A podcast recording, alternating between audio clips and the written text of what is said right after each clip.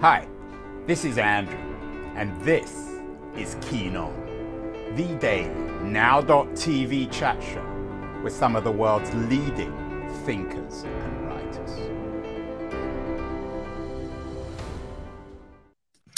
Hello, everybody. It is Tuesday, uh, February the 7th, 2023, bright and early in San Francisco, which accounts for the strange shadows on the screen for people watching.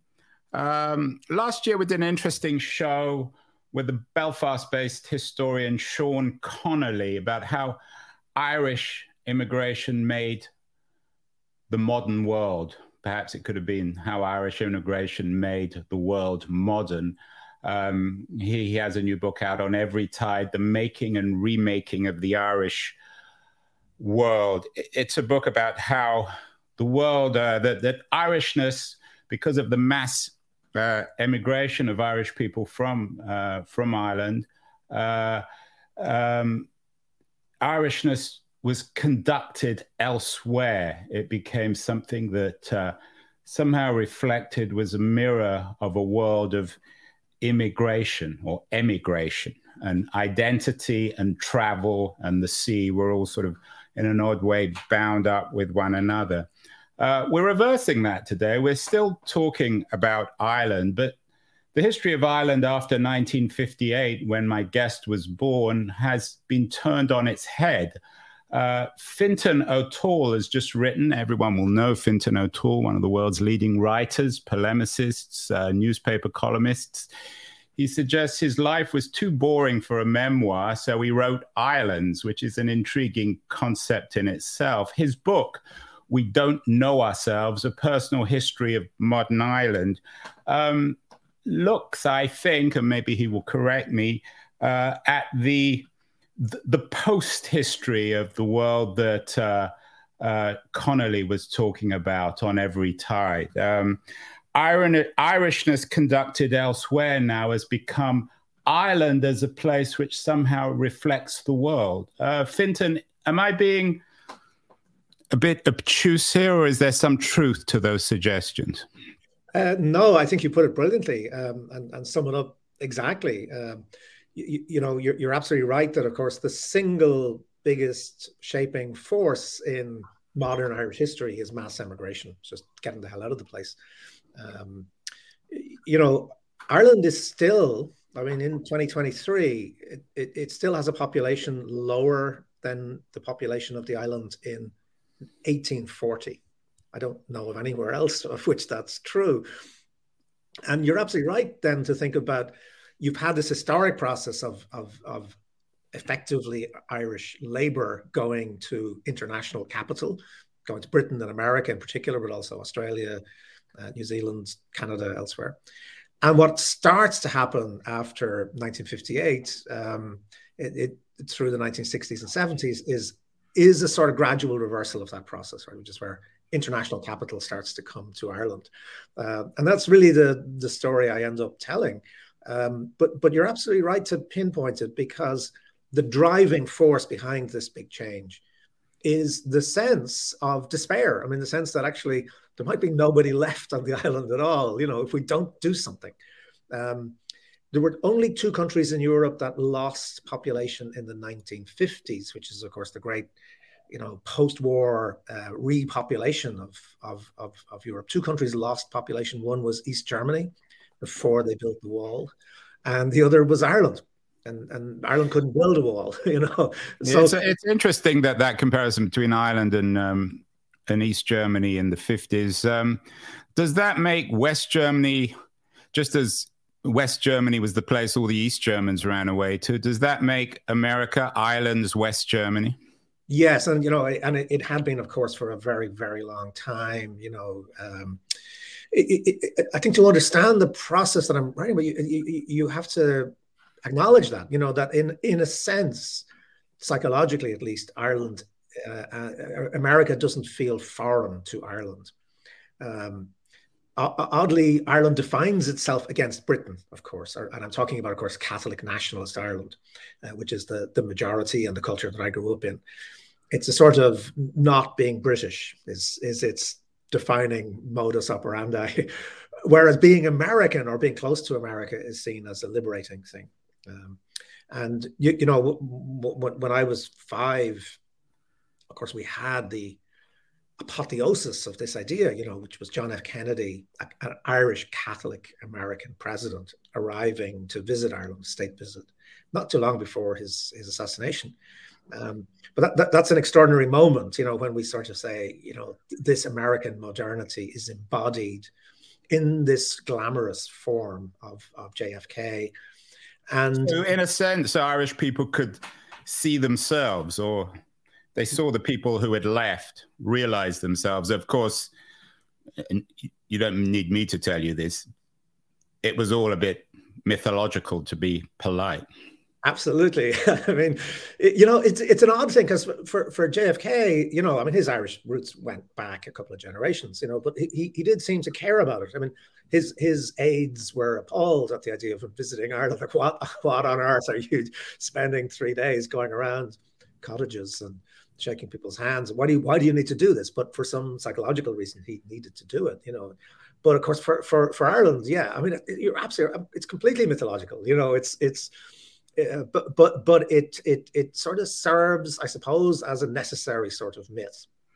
Uh, and particularly given the nature of the Kennedy family business and the nature of the fa- uh, the, the, Kennedy fa- family and the father and the war and blah blah blah. Um, yeah, we, we we didn't we didn't we ignored all of that. Yeah, that was conveniently swept under the carpet. Fintan, let me extend the the East German thing. We've all, of course, seen the movie The Lives of Others. The story of the East German state is one of snooping, of, of the Stasi, of watching everyone. Uh, uh, remarkably, although very inefficiently repressive state. Were there similarities, do you think, between the East Germany of Erich Honecker and the pre 1958 Ireland of the uh, the Catholic Church? So uh, I, I, you know, it, it, would be in bad taste to suggest that the repression is is anything like what it is in, in East Germany or, or in the Eastern Bloc. You know, uh, it's not. I mean, Ireland is a democracy, and it it, it, it has a, a, constitution, and it has you know independent judiciary and a relatively free press and all that sort of stuff. However, the the, the very strong similarity actually is that there is something like a tot- totalitarian ideology. So, over ninety percent of the population is Catholic, and well over ninety percent of that Catholic population is practicing Catholic. Right? It's seriously Catholic. So you have a racial monolith. I mean, there's almost no black people or very, very few foreigners of any kind, indeed. Uh, and you have a religious monolith because of the of partition, which had happened 100 years ago, the Protestants in the north, the Catholics in the south. Uh, so there's no real sense of pluralism. And you have this fusion of church and state which actually ought to be kind of interesting for Americans right now, you know, because uh, there are certainly a lot of people in America. Yeah, this absolutely. is a great thing. Uh, I, I lived through it and I can tell you it's not a great thing, you know. I mean, and actually, oddly enough, it's not a great thing for the church. If you're actually religious, in a way, this triumph where you get the state to do your bidding is in the long term the worst thing can happen to you because, of course, it, it creates a kind of absolute power, which is absolutely corrupting. And that's over the long time, that's what happens to the Catholic Church in Ireland. And now it's gone. It's gone as a force. You know, of course, there's still lots of Catholics. Well, has it gone, uh, uh, Fintan, or did you successfully manage to export it to America? I mean, of course, um, uh, the Supreme Court, here we have a, a New Yorker piece about the sins of the High Court Supreme Catholics. The Catholics seem to have taken over the Supreme Court and redone it in terms of abortion and gun rights and other things. Um, what it, in an odd sort of ironic, darkly ironic way, has has Ireland exported its pre 1958 self to America, or at least to the Supreme Court and the Republican Party?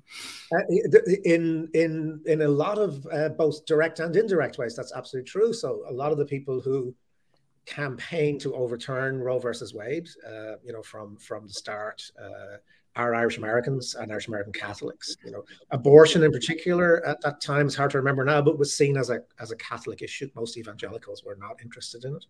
Um, so that sort of long term reconquest of America, as they as they would see it in their own uh, ideology, you know, uh, does start a lot with with with Irish Catholics, and of course you had a huge number, a disproportionate number of Irish Catholics around Trump.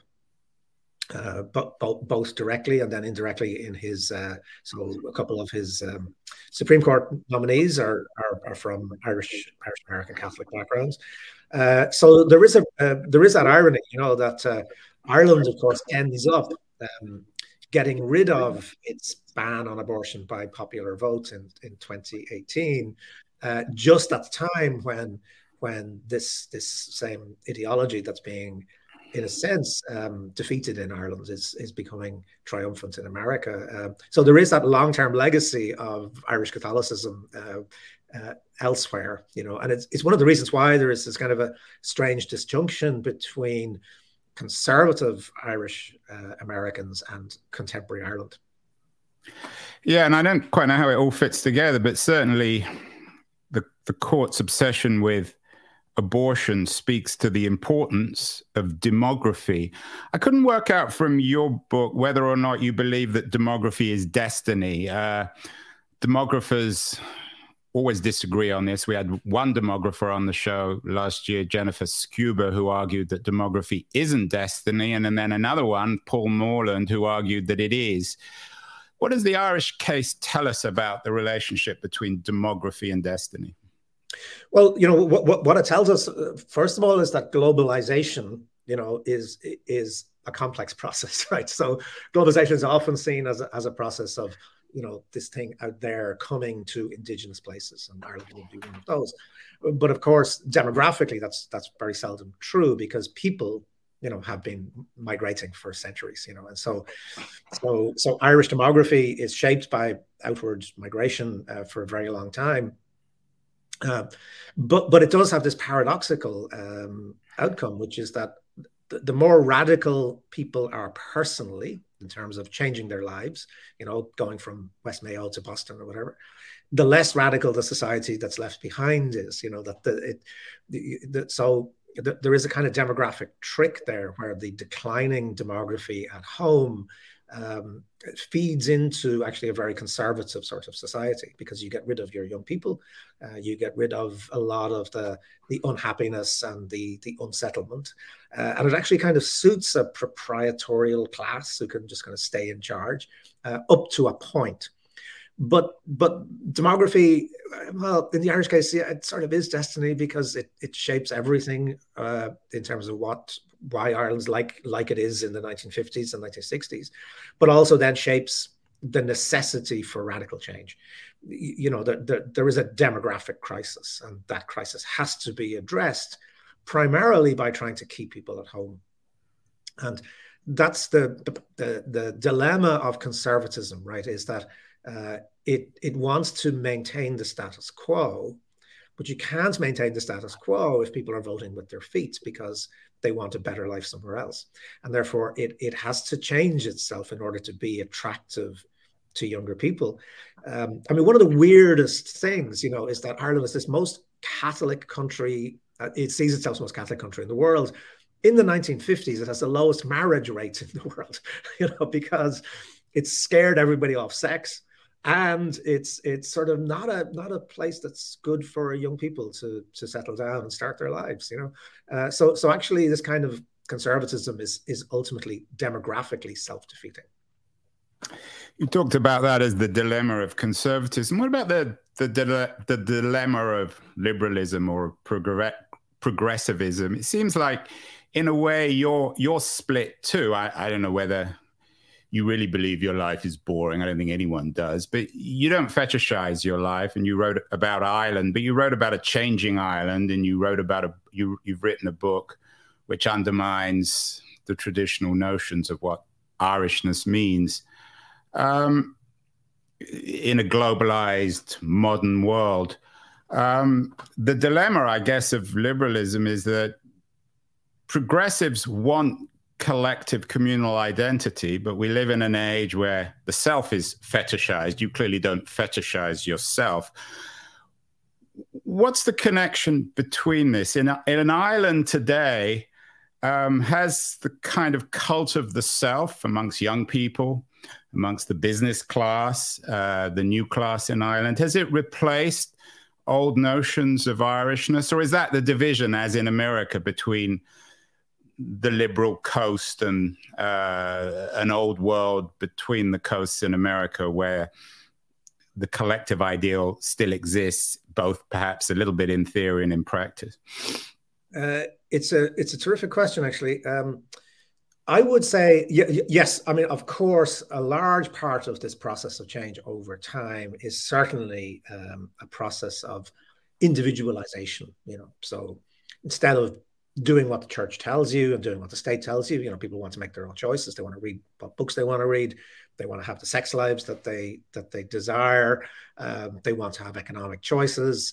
Um, you know, so so there, there's there's definitely that's part of the process of modernization um, I think what's interesting in Ireland, though, is that uh, uh, actually, if you if you look at it all the time, surveys always show that there's still a very strong sense of collective belonging, and still a very strong sense of um, of, of, collective values. You know, so most Irish people, when asked in surveys, always say they they would prefer the state to you know have higher taxes if they could produce better public services. You know, for example, they um, they they uh, do have a broad sense of of of um, being in it together. You know, uh, some of this is nonsense, and some of it is is is, is mythologized too, uh, and and you know, it, it, there's there's all those kind of tensions that are there.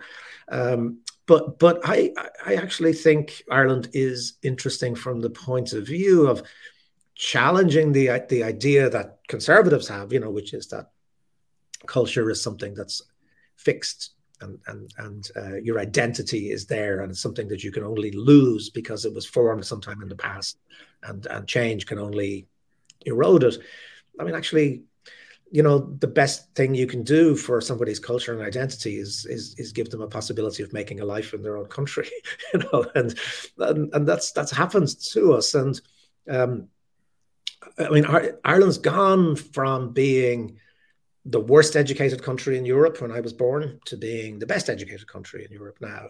Um, and, you know, I don't think having a very well educated population um, is something that challenges your identity. I think I think it gives a lot more people a lot more capacity to to contribute and to to feel that they they culture isn't just something that's done to them, but something that they can actually engage with. So so those those sort of collective values I think do remain quite strong. Um, and the the the the real problem in Ireland actually is a, is a division between two economies. So we got this massive American-based economy, which which lands on Ireland over time. Yeah, you're the number one destination for U.S. tech firms for your low taxation. You are the poster child for neoliberalism in some ways. Yeah, you know, so so so Ireland be- becomes a poster child for neoliberalism, although completely misunderstood, right? So, so when Ireland's used in America as a, you know, if you only do the things the Irish did, you know, look, they were a basket case, and now they're and now they're rich. Um, low taxes and, and low regulation and low public investments. Do all those things, and you'll be rich. It's nonsense. I mean, a lot of the change in Ireland has has has has nothing to do with low taxation. It's not a particularly low taxed economy overall. Um, a lot of it is to do with public investments. Public investments in education, as we just mentioned, you know, is absolutely critical to the Irish story. Those tech firms don't want to be somewhere where people are not very well educated, and the tech firms aren't going to pay for the education. You know, uh, so the, the Irish story is actually much more like a European social democratic model, in fact. But as you say, you you have this huge. It's not just tech firms. I think.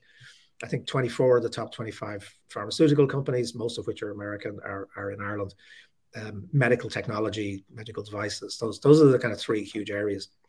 And what this does do, though, I mean, it's a it's a it's a nice thing to have, but it also creates very much a kind of uh, two speed economy. So you've got this this very globalized, uh, largely American based economy, and you've got another indigenous economy, which is which is which is a lot fuller of people who are not very well paid um, and and who don't have the same opportunities. So uh, it, it's it's it's a success story, but with all of the contradictions of of, of neoliberal globalization. Um, you know, which, which is that uh, you know, c- can you use this wealth um, to create a more equal, more just, more inclusive society. Yeah, uh, uh Fintan, in that sense, Ireland's not that different from Poland or Hungary. I wonder how we, we've done some shows, obviously, on authoritarianism, on its what Moises Naim called the revenge of power. How has Ireland avoided the the fate and political fate of the return of authoritarianism, the revenge of power uh, in in Poland or Hungary? Because there are just as there are two Irelands, there are also two Polands or two Hungaries, and in many ways. The, the, the closest equivalent, I'm guessing, to Ireland, uh, certainly in continental Europe, is Poland. Yeah, there's a, huge parallels between between Ireland and Poland historically, psychologically, culturally. You know, Catholicism, Romanticism, the sense of being um, the most oppressed nation in the world, all that stuff. You know, uh, you're absolutely right. Uh, um, the the the difference for for for Ireland, uh, I think I think there's a couple of factors. I think one is there is an intense awareness of uh, Ireland as itself a, a, a migratory culture course, this is true of Poland as well, but perhaps it, I, I, it doesn't seem to have quite the same effect. But you know, you can't be Irish and and and not have either yourself experienced being a migrant or have brothers, sisters, fathers, mothers, you know, uncles, aunts, you know, who are who are migrants. Migration is so much part of our own history. This, of course, um, doesn't necessarily stop people from complaining about migrants, but it does act as a barrier, I think, to to, to an anti-immigrant uh, way of of, of um, positing Irish identity. Um, a second factor is um, well is demographic. You know, I mean, Ireland's a very underpopulated country. You know, uh, and and again, we're just kind of very aware of that. You know, um, population growth is not seen as swamping or you know a threat or the you know the, the far right tries to use the Ireland is full stuff, but it's it's not. When anybody goes to Ireland, you know it's it's one of the least densely populated countries in in in Europe. Um, uh, and I think a third factor is the success of globalization. You know that uh, everybody knows that Ireland's economic success is, is usually to do with being in the European Union. It's usually to do with foreign investment.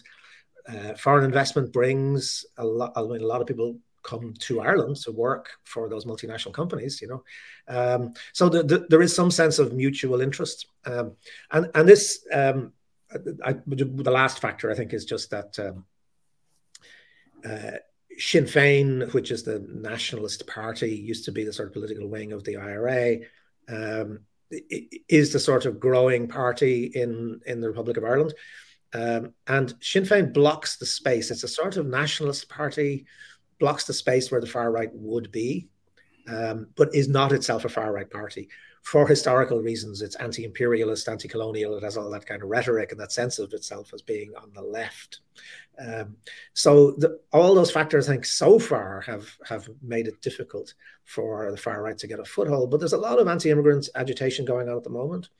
There's a lot of disgruntled Catholics. I mean, the story I'm telling in a way is about the sort of uh, collapse of what was a monolith. Um, but the collapse of monoliths doesn't doesn't make the people who are very attached to that monolith disappear. I mean, there's probably still 20% of the population which deeply regrets the loss of conservative Catholic Ireland. Uh, you know, so those those factors are there, and I I wouldn't be complacent about saying that you couldn't have a rise of the right in Ireland, uh, but I, I, I still think those other factors probably outweigh that danger right now. Uh, a few years ago, before COVID, I came to Ireland. To, I was making a film, "How to Fix Democracy," and we looked at your or your Irish experiments in citizen assemblies um, particularly in terms of the abortion issue. Uh, Ireland is innovating politically in some ways. It's not just um, borrowing other people's models. How important should we treat the Irish citizen assemblies and other political experiments in refining 21st century democracy? Oh, to me, they're hugely important. You know, um, because uh, I mean, the abortion issue was a was a very good example. Um, I fully expected that debate in, in, in 2018 to be very divisive. I mean, I was pretty sure that people overall would probably vote to remove the ban on abortion from the Constitution, which I obviously, as a liberal, approved of. Um, but I still thought it would be quite nasty and very divisive and difficult. Uh, and, and quite honestly, it wasn't that divisive or difficult. And the reason it wasn't was because, as you mentioned, there was a citizens' assembly, which is a sort of random assembly of citizens, um, 100 people just kind of chosen. Um, it's a weighted sample of the population. They get to debate and deliberate with, with experts on, on uh, what, they, what they would recommend. And people were very surprised when they recommended actually a very radical kind of reform of the abortion laws. Um, but the critical thing was that then it, it, sort of took away from conservatives and from the right the ability to say, this is being foisted on you by the elites. Uh, I mean, I don't need to tell you how powerful the rhetoric of anti-elitism, you know, is on the right. And citizen assemblies are really, really good way of actually dealing with the perception that elites are foisting these things on you because this is being done by your fellow citizens. And, and it's really important that uh, the, the bargain has to be that politicians, in a way, have to sort of sur- surrender a certain amount of control over this public discourse. Because you have to ge- genuinely commit yourself to, to saying, well, okay, uh, whatever the deliberations um, of the Citizens' Assembly might be, they are going to be taken extremely seriously and they are going to form the basis for, for how we try to try to deal with this issue uh, in, in legislative or constitutional terms. Um, but I, I, I do think they're hugely important. And, uh, you, you, know, I, I, I just, I've always had this very simple sense. I once served on a jury, a murder jury. And it just struck me, you know, if, if we trust citizens to literally adjudicate on issues of life and death, you know, really complex, really difficult emotional questions. Random citizens, we just say we think it's okay that you can you can decide this. And I, I, remember being on a murder jury and thinking how impressive it was, you know, and, and it was a standard smattering of people unemployed, you know, to professionals to whatever, you know, really took the task seriously, and you know in democracy, we have to believe that actually, given power and given respect and given dignity, um, ordinary citizens are actually really capable of, of, of, of, being very serious about the way they, they deliberate. I think if that's true of juries, I think it, it should be true of dem- democratic deliberation uh, in a broader sense. Fintan, uh, the Irish history of mass emigration might have ended, but of course, that doesn't make uh, the the end of the the chapter of, of mass emigration. And in fact, if anything, things are much worse than they were 50 years ago, before 1958. We did a show uh, last year with a young uh, Irish journalist, as it happens, Sally Hayden, about the 21st century slave trade on the shores of the Mediterranean. I'm not sure if you're familiar with her work. My Fourth Time We Drowned, it's a really impressive book. She's a very impressive young woman. Um, is there a particular sensibility in Ireland to the, the suffering of, of migrants these days, particularly from North Africa, from the Middle East, from Africa, given Irish history and the central role of, of, of emigration? Yeah, uh, Sally's book is a is a brilliant brilliant book, and, and and I hope people do do read it. It's it's it's really powerful. Yeah, it got shortlisted for some prizes. It was much. Yeah, it actually won the won the Orwell Prize uh, in Britain last year. I mean, very very deservedly, and, and it, it's just it's a great piece of work. Um, so I think uh, you know we we have to say that uh, in Ireland, like everywhere else, you know there are um, different and distinctive traditions. There's a, a appalling tradition of Irish racism um, not just in Ireland but in Irish America, uh, of of othering. You know, um, Ireland has a shocking record in terms of bringing in refugees. Um, Ireland took almost no Jewish refugees, for example, in the 1930s. Uh, from from from from Europe, and it was one of the places that might have been safe for Jews, and did not do so for purely ethnic and religious reasons. You know, right up front, official policy was was anti-Semitic. Um, uh, you know, so there there are um, t- terrible histories actually of, of, of Irish behavior in relation to these questions, but there is also a, a, a countervailing culture, um, which, uh, to be fair, is uh, some of it is is rooted in the positive side of religious identity. You know, some uh, Christians do take their religion very seriously as as being. Oh, they should. I mean, if if they don't, yeah. and they're not seriously religious. Absolutely, absolutely. You know, uh, uh, uh, and you know, the, the, it's not something you can just wear on your sleeve and pull in yeah. and out when you feel like it. Absolutely, but you know, it's it's it's important. Um, I suppose when I'm telling a story, which in a sense is anti-church, you know, to, to to also say that this is not anti-religious. You know, so so there are there are very fine religious traditions of of care and compassion and openness.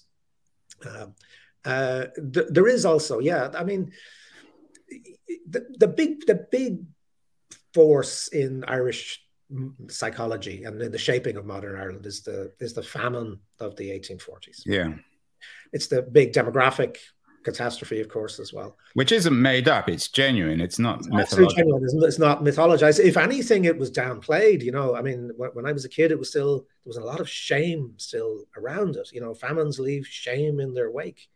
Um, but I think you know with the reawakening of of, of uh, historical work about the famine and all that, you know, it's it's it's pretty central to the way Irish people think about themselves, you know, and we, we were those dirty, poor, diseased migrants, you know. I mean, we were, were North Africans before the North Africans. Absolutely. I mean, we, we were not nice people to see arriving on your shores if you were in Boston in 1847 or 1848 um, or in New York or in Glasgow or Liverpool or wherever else. You know, um, the the, the destitution um, that was delivered uh, to, to to so many Irish people, uh, you know, created exactly the sort of immigrants that people didn't want.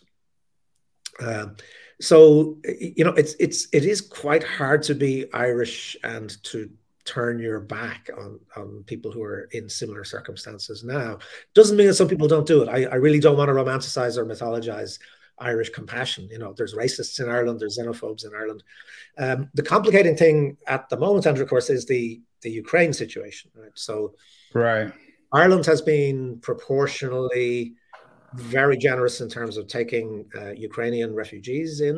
Um, you know, there's there's getting on for 100,000, which is which is a lot in a in a in a population of, of five million. Um, and by and large, the public response has been fantastic, really terrific. You know, um, I mean, I I spend a lot of time in a village. You know, I'm lucky enough to live in a village in the west of Ireland a lot of the time, and the village has 200 people, and there are 300 Ukrainians. Right, you know, the local school, the the local community, and they've just been terrific about it. However, you know, it, it has to be said that if those people were black or brown skinned, if they were Syrians or Afghans, uh, or or if they were Sudanese, would people feel the same way about 300 of them in a village of 200 people? No, they wouldn't. You know? I mean, it's the same as in Hungary or certainly in, in Poland. Uh, a couple more questions. I know you've got to run. Um, Oscars are coming up next month. I'm not sure if you're an Oscar guy, but um, it could be the year of Ireland. The Banshees of Inisherin uh, is is one of the hot favorites. Um, Andrew uh, Sullivan described it. He liked the movie as off the coast of modernity. Uh, what is it about Ireland and the movies, uh, and and how does that fit in, given the nostalgia? I mean, Banshees of Inisherin, of course, is not a nostalgic movie. It doesn't romanticize Irishness. I think it really very much should be a movie that should be uh, watched in sync with reading your book. Did did you see the film, and, and, what is it about movies and the Irish? Yeah, you know, it's it's it's an interesting story, I think, because uh, Ireland had very little of an an indigenous film industry for a very long time. There was various efforts to get one going, but but really kind of failed. So, of course, a lot of the imagery of Ireland in the cinema, I mean, the two great Irish film directors, John Ford and John Huston. You know, but of course they're Irish Americans, uh, and and so um, they they filter the Irishness, you know, through through Hollywood very often. I mean, The Quiet Man is the most successful representation of Ireland, you know, if you want to look at it in those terms. Um, so the struggle to present images of yourself, of course, is is one that all small cultures uh, really, really, you know, have to have to engage with. Um, and and Ireland um, is so self-aware, you know, so that like there's such a history of us presenting images of ourselves that we think other people will like, you know. Yeah, I mean that was probably captured most of all in uh, in Branagh's Belfast, which I know yeah. a lot of people found rather saccharine. I have to admit that I did too. I think there's some wonderful things in it, you know, uh, but I thought as a version of the Troubles, you know, it's it it, it is um, pretty pretty bland, you know. Uh, uh, uh, uh, and so how you know how do you how do you present your own story? And this has been one of the great um, uh, arguments of Irish culture, really from the beginning of the 20th century. So uh, good good Irish writers, good Irish playwrights, um, the, not so much in film at, the, at that time, but uh, over time, they're always accused of being inauthentic or being, um, you know, showing. Which is a compliment, really, in retrospect, isn't it? Yeah, exactly. It goes right back to John Synge and the Playboy of the Western World causing riots, and you know, and um, I, I, always think of a thing that um, William Butler Yeats said when there were riots about Sean O'Casey's play, The Plough and Stars, and how it represented the Irish Revolution. And, and, and Yeats said um, there's a difference between um, mature nations and immature nations. He said uh, mature nations have national pride and immature nations have national vanity. And the difficult thing with Ireland and the movies is how do you separate vanity from pride, right? So, uh, you know, the, the, the, the pride is sort of is a saccharine image. It's sort of wanting to show yourself in a good light. Uh, and uh, or, uh, sorry, the vanity rather is that the, the pride is saying actually we're quite willing to show ourselves in all our ugliness and and and and and um, dirt and and vileness and al- almost exaggerate you know the the extent to which Ireland is a is a dark place. Martin McDonagh does that. I think. I think. Um, yeah, it's a good film, isn't it? It's a it's a really good film, and um, what's what's fabulous about it to me is is um, uh, that it sort of takes a landscape which has been mythologized. You know, that's a very mythic kind of landscape, and it it sort of inhabits it with strange people, uh, and they are strange and odd. But the you you you got to hand it to a director and a writer. If you get four performances like you get in that film, something must be going right. Yeah, I mean, it goes out of its way to be unbelievable. It yeah, it does. It, uh, it, it, takes pride in being unbelievable. Finally, uh, speaking of believability, unbelievability, creativity, your book, which is just out in paperback, um, you know, it's got on all sorts of best lists. And one of the intriguing uh, reviews was by James Wood in the New Yorker. James Wood is a very distinguished fiction reviewer he said, in terms of your book, it's like reading a great tragicomic Irish novel. And, and I'm curious, I recently, with my daughter, watched uh, the Baumbach uh, version of White Noise, which of course is borrowed from, or not really even borrowed. I don't know what it does to DeLillo's White Noise, but. Uh, and then yesterday there was a, a, or earlier this week there was a big um, rail uh, crash in Ohio, lots of smoke. It was almost a replay of DeLillo's White Noise. And DeLillo's always been very good at inventing the world before it actually happens. When it comes to that and fiction, you're obviously very well versed in Irish fiction and in nonfiction. Is there much difference these days, Fintan, between writing good fiction and nonfiction? The two are so bound up with one another. And does that fit into your vision of, of 21st century Ireland in a good way of being a place where truth and trust aren't particularly coherent anymore. In other words, to read fiction, we read nonfiction, and to read nonfiction, we read fiction, particularly about Ireland. I, I, I completely agree. You know, for good and ill, it's it's one of the great things about the culture, you know, which is that uh, for me, it's never been possible to to disentangle. I mean, I'm a journalist by trade. I fully believe in evidence and truth. I know there is a there is a distinction, but uh, also very aware of the fact that the public world and and our collective perceptions of ourselves are, are formed by fictions. You know, um, the important thing is to know the fictions, to understand the fictions, to have a sense of of how fiction works. You know, and uh, I hope if there's a kind of positive thing in the book, you know, it's that maybe we we because the, the Irish mentality was sort of psychotically fictional, right? It was it was all about not mm. knowing that we knew. And beginning to be able to absorb and accept your own reality. That's been done for us just as much and maybe even more by fiction writers, by playwrights, by poets. uh, than it's been done by journalists or politicians. Um, you know, and and you know, I, I when I think of you know who who who told the truth about Ireland, yeah, I, I look more to Edna O'Brien and John McGahern. And, and it's know, true about America, obviously, with yeah. the, you know with the DeLillos of the world. He Absolutely. tells a, a, truth that becomes true after yes. he writes it. Yes, and it becomes it becomes true because, of course, they're picking up on the unsaid and the unseen. You know, they have that capacity to to sense those presences maybe before the rest of us can articulate them or acknowledge them.